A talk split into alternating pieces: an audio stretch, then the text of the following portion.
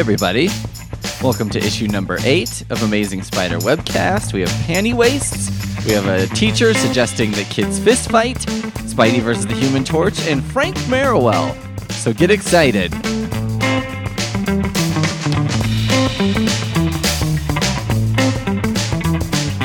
climbs a tree just like a vine. Look out! Here comes the Spider Man.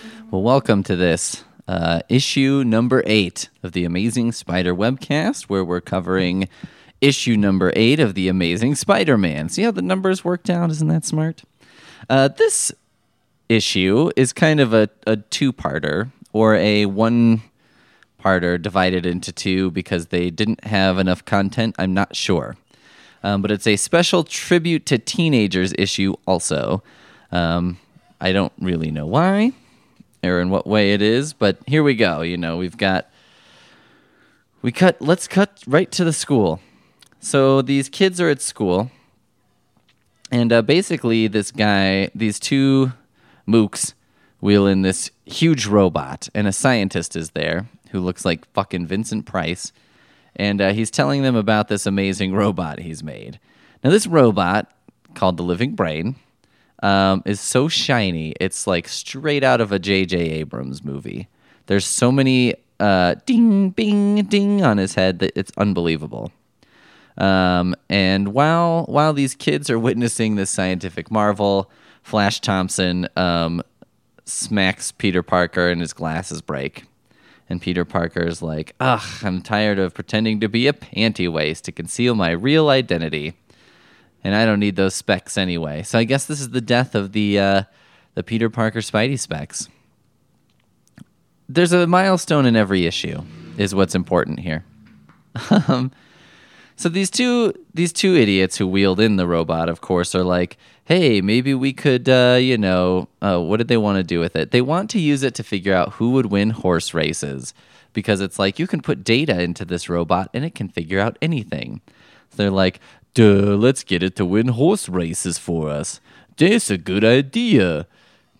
Um, these are the kind of things they do in these comics, right? They have to like steal a thing, but they have it's like, well, no one's going to believe they just want to steal it. They have to take it and then have something to do with it. And it's like, okay. Um, how about they'll just fucking I don't know. They'll just make a make a horse race thing. Oh, okay. That sounds good. So, during this whole presentation, they have this whole presentation by what is basically the Steve Jobs of the time. Um, and he's like, you can put data into this and it'll tell you anything. So they're like, guys, let's put everything we know about Spider Man into here. And then it'll tell us um, who Spider Man really is. And so Peter Parker's there, like, oh, shit. Um, so they put a bunch of shit into it to see who it really is. It spits out a piece of paper. And uh, unfortunately, you know, and then their teacher, who's wearing a lab coat for some reason, is like, well, good good news, bad news. Um, it spits out all information as just a complicated mathematical formula in code, so you'll have to translate them overnight. And for some reason, Peter Parker has to do that. They're like, um, listen, bitch boy, you're going to translate this overnight, okay? And so he's worried about it for whatever reason, but I don't know why. Because it's like, what what's going to happen? Some other student's going to decode it. He's the only one who can. Do, I bet the teacher can't even do it. The teacher's like, uh, "You need to take that home and decode it." Okay. Flash Thompson though is like, "Give me that. I'll do it. You're too weak to guard this paper or whatever." And so then the teacher finally steps in and is like, "I've had my eye on you two for a while now. If you both are such enemies, I suggest you settle your feud once and for all in the gym." So basically, what this teacher has suggested is like you know what? I'm sick of you guys like sniping at each other. I think it's time for you just punch each other. I think it's time to just go balls out and start punching. And they're like, all right, let's do it. Now, this is like such a of the time thing, right? Like, there's no, can you fucking imagine if you heard that today? Oh, yeah, this teacher suggested these kids who were fighting each other all the time, like always, you know, going after each other. He's like, all right, here's boxing gloves, here's a boxing ring, which we have at our school for some reason, and uh, just punch it out. That w- you would be the craziest teacher who ever lived. But That's not how it goes in the comics in the time. So basically, they put on their boxing gloves. Everyone's like, boy, this is going to be hilarious, Flash Thompson. And there's like one dude looking at Peter Parker who's like, Jesus, nobody's rooting for him. That's too bad. I wish by some miracle that he could, but no, he hasn't a chance. This student won't even let himself fantasize that maybe Peter Parker would win. He's like, maybe there's some way that he could just, and he's like, mm, nah, never mind. Fuck that.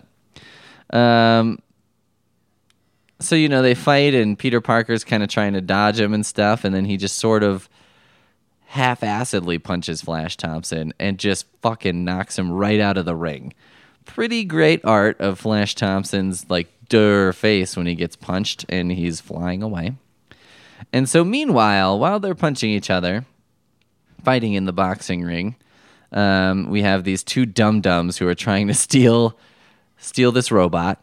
They're like pushing it around, and then of course, you know, Professor Nerdo comes in and is like, "Hey, where are you going with my brain?" So then the one guy just punches him in the face, and then uh, they bump into the the living brain robot's control panel, and it starts rolling around, and it's got its arms are like all on balls. You know, the joints are all spheres. So it just starts swinging its arms full speed with these heavy balls on the end. So basically, it's got these like. Uh, do you ever have a foxtail when you were a kid? That thing that has a ball and you swing it and you try and catch it on different parts of the tail. And there was like a soft one and then there was a hard one. It's kind of like that, except a steel ball, right? Now, why a living brain would need arms that seem to only be good for swinging and bludgeoning someone, I don't know. This is a constant issue when it comes to robot design in like film and whatever. It always goes like this. They're like, we need a robot to, um, let's say, harvest corn. And they're like, okay. Well, it should probably have the strength of about 50 men. Um, it should be impenetrable to, impenetrable to bullets. Um, EMP should have no effect on it. You know, all these things. And then you're like, whoa, whoa, whoa, whoa, whoa. Maybe we should just make them about as strong as like a person or half as strong and make twice as many or something. I don't know. Maybe we should build in something that like makes them stop working. Hey, let's build Terminator robots. What should those look like? Oh, they should look like a, a human skeleton, but scary as fuck and with piercing red horror eyes. Anyway, we cut back to the boys. They're fist fighting. And then, uh, you know, someone's like, oh my God, the brain's out of control. And Flash turns to look at whoever's yelling right when Peter Parker throws a punch. So basically, he just knocks him flat when he's looking the other way. So that's everyone's like, boo, you cheated, you knocked him out, or whatever. So then Peter Parker's carrying a passed out Flash Thompson to the locker room. And Flash Thompson's got this like smile on his face, you know, that sometimes they had. Like for some reason, when you got knocked out in old cartoons and stuff, they would just have this goofy grin. Um, but he looks fucking dead. It kind of reminded me of um, his death here. His look of death reminds me, you know, of like uh, if you ever played any of the Batman games, Arkham Asylum or Arkham City, and you'll just you'll f- jump off of a you know 12 story building and plant both feet right on a guy's neck and uh, just kick him full force. And you know it's got this little thing that's like checking his pulse and it's like he's passed out and it's like okay. That's yeah that seems likely. Um, you punched this guy he fell off of a balcony four stories onto a metal metal ground. And uh, it's like he's fine. He's probably fine. You're like yeah i don't see why he wouldn't be. That's that's cool. So anyway now it's time to fight the human brain. And they're at the school. Uh, spider-man swings into action. There was one part i noticed he was on the ceiling you know. And i was just thinking like oh he must have gone to a lot nicer schools than i did because i don't think i ever went to a school that didn't have a drop ceiling was like, Spider Man must fucking hate the drop ceiling. He must be like, goddamn drop ceilings. It's just these shitty panels. They just break in half and then you just fall down. Um. So anyway, he's running around. He tries and makes a door, all this kind of stuff. Um, all the teens It's very noticeable, like Spider Man. Like maybe that's why this issue is the tribute to teens. I don't know. We're gonna have to find out a little bit. But all the teens are like, "Yeah, get him, Spidey." You know what I mean? So anyway, um, he's running around trying to stop this fucking robot. There's a classic where he's Spidey's standing in front of a door, and the robot comes through the door and the door collapses on top of Spider-Man and then the robot rolls over the door, you know. So he's like stepping on it. It's like some Scooby-Doo kind of thing, you know, where there's like a quote unquote ghost. And then they bust down the door and run over the door with the ghost underneath it, you know, and it's like someone runs over and the ghost then starts to get up and then someone else comes over and it just keeps happening and their damn dog too or whatever. Classic classic comedy because the robot goes over and then those two dum dums who activated the robot come running over right after, right when Spidey's starting to get up. It's perfect. Perfect comedic timing. Um, so, anyway, Spidey's trying to figure out how to stop it. He webs it. He webs it this way and that way. It's also kind of like, I didn't even think about this, but I think Arkham Asylum, you fight uh, Mr. Freeze and you have to use different moves to hit him every time because then once you use a move one time he's like i've learned your moves batman and then you have to do something else um, and the robot's like that he can only try something once and then the robot learns what he did and he can't stop the robot that way but any of you sci-fi fans we all know the real way to stop any robot and that is fucking stairs you take them over the stairs you swing them out a window or some shit, and then uh, I don't know, swing them back in the window and turn them off. It's weird. So they just kind of swing out the window, come back in, then Spider Man deactivates the robot somehow. And then the two dum dums are running away. Flash Thompson wakes up in the locker room and they basically trip over his prostrate form. And uh, everyone's like, hey, Flash, you saved the day. And then they start saying, you know, you're the only one we didn't see when Spider Man was around. Maybe you are Spider Man. To which I was thinking, wait a minute, am I the only one who remembers the earlier issue where we played this game where Flash Thompson dressed as Spider Man, that Doctor Doom kidnapped him, and how that worked out? That didn't seem to go too well, did it? Because even Peter Parker gets in on it. He's like, I just realized, Flash, you're the only one who wasn't there while Spider Man was fighting the living brain. And you tried to get the brain's answer to Spider Man's identity away from me. It all ties in, doesn't it? And you're like, don't you remember when you had to save this dum dum last time? Anyway, that's the end of that story. The, the living brain, crazy robot. Then we also have a story called Spider Man Tackles the Human Torch um, which I would kind of call like Spider Man being kind of a jealous dick. Uh, Human Torch is riding around in a penis mobile, and everyone's like, Ooh, look at his cool car. And he goes to a party and he's showing off with his flame powers, and girls are like, Yay, make me flames or something. And so Spider Man's like, You know what? Fuck this asshole. He makes a giant bat out of webs, throws it in the house, and then laughs at the Human Torch's attempts to, you know, hit it with a pillow or something. And everyone else is like, hey, he's crashing a private party. And someone's like, can't you get rid of him, Human Torch? And it's like, yeah, I mean, he was just like watching outside the window while the Human Torch is having a fun party he was invited to. And Spider Man's like, I'll ruin his fun. Real asshole move, if you ask me. So, anyway, then they start fighting. And, uh, okay, here's Human Torch. Okay, Big Mouth, you had your chance. If you won't leave peacefully, I'm going to toss you out on your pointy ear. Flame on. And then Spidey says, Who writes your dialogue, Squirt? Frank Merriwell? Bum, bum, bum, bum.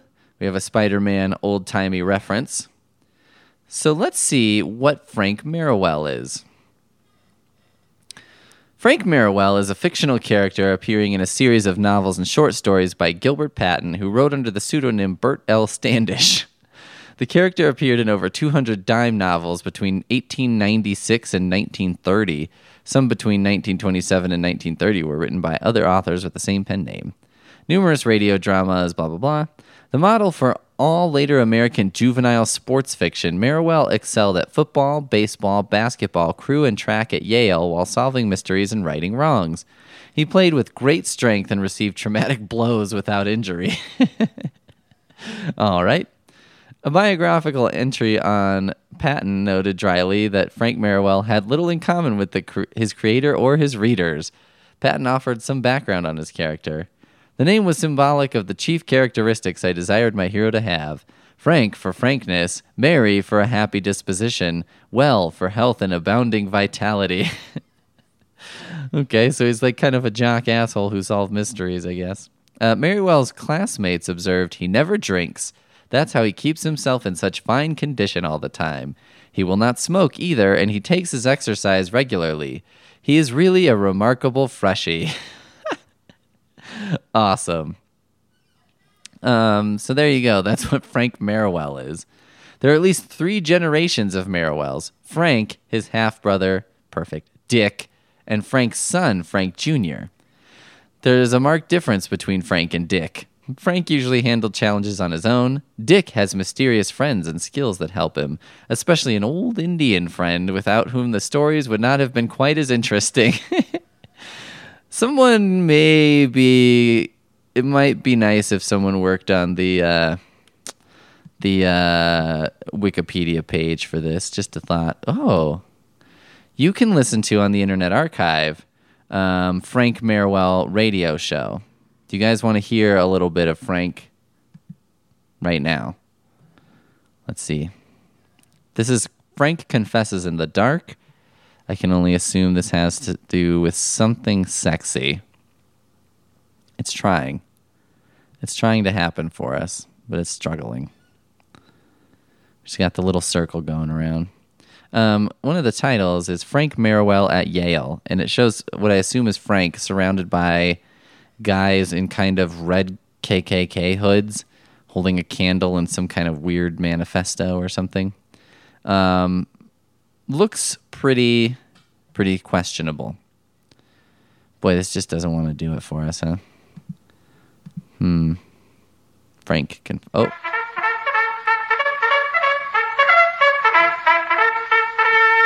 Sounds perfect. The Adventures of Frank Merriwell. Tonight's episode Frank Confesses in the Dark. Frank confesses in the dark. Three o'clock in the morning. That must be the time when Frank makes his confession. We don't have to wait that long to hear about it, however, because it's in tonight's episode. These exciting adventures of Frank Merriwell are brought to you three times a week by the makers of Dr. West's Double Quick Toothpaste. the toothpaste that cleans your teeth sparkling and white in just about half the brushing time and never scratches the enamel. And I Ah. suppose you've heard what the makers of this fine toothpaste want to send you as a gift.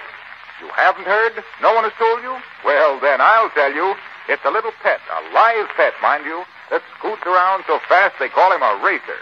It's a racing turtle. That's what it is, about as big as a minute. Only So I'm selling toothpaste, and in order to get you to buy my toothpaste, I'm gonna send you a, a turtle, a racing turtle, whatever the fuck.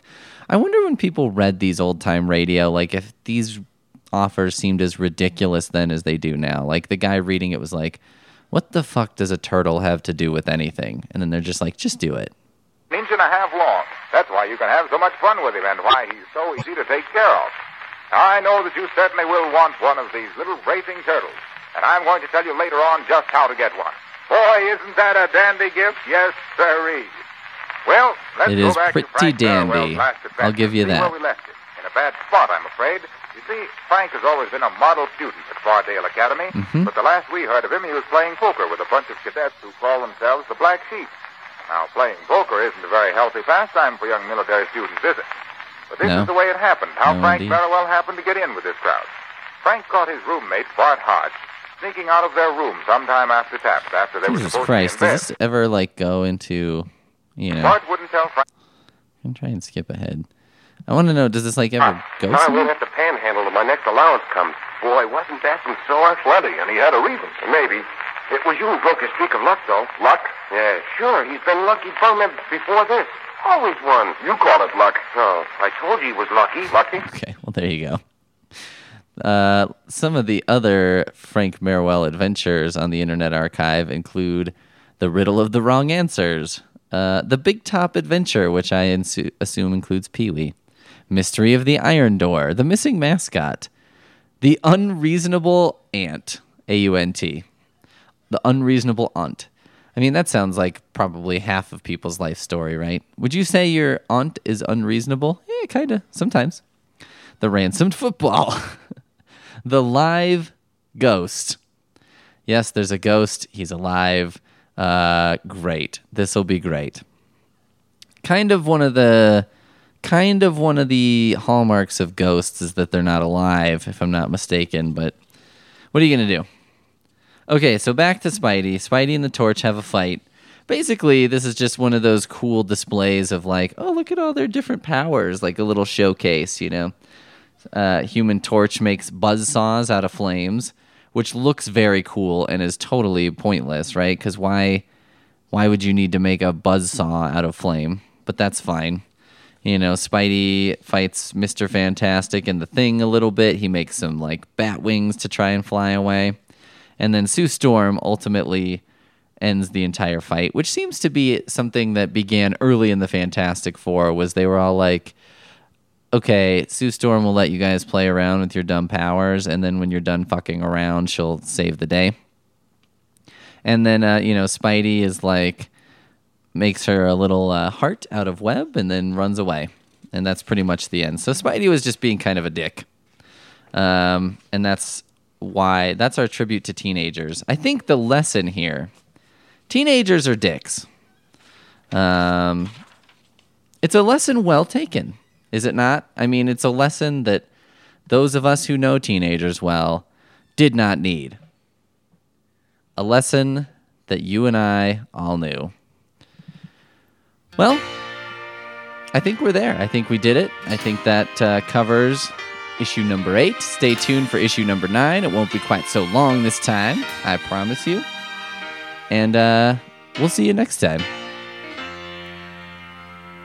I've got to stop, take a look at myself. I've got to put the past behind me and bury my sorrow. I've got to stop, take a hold of my life. There's no more room for second guessing. I must think.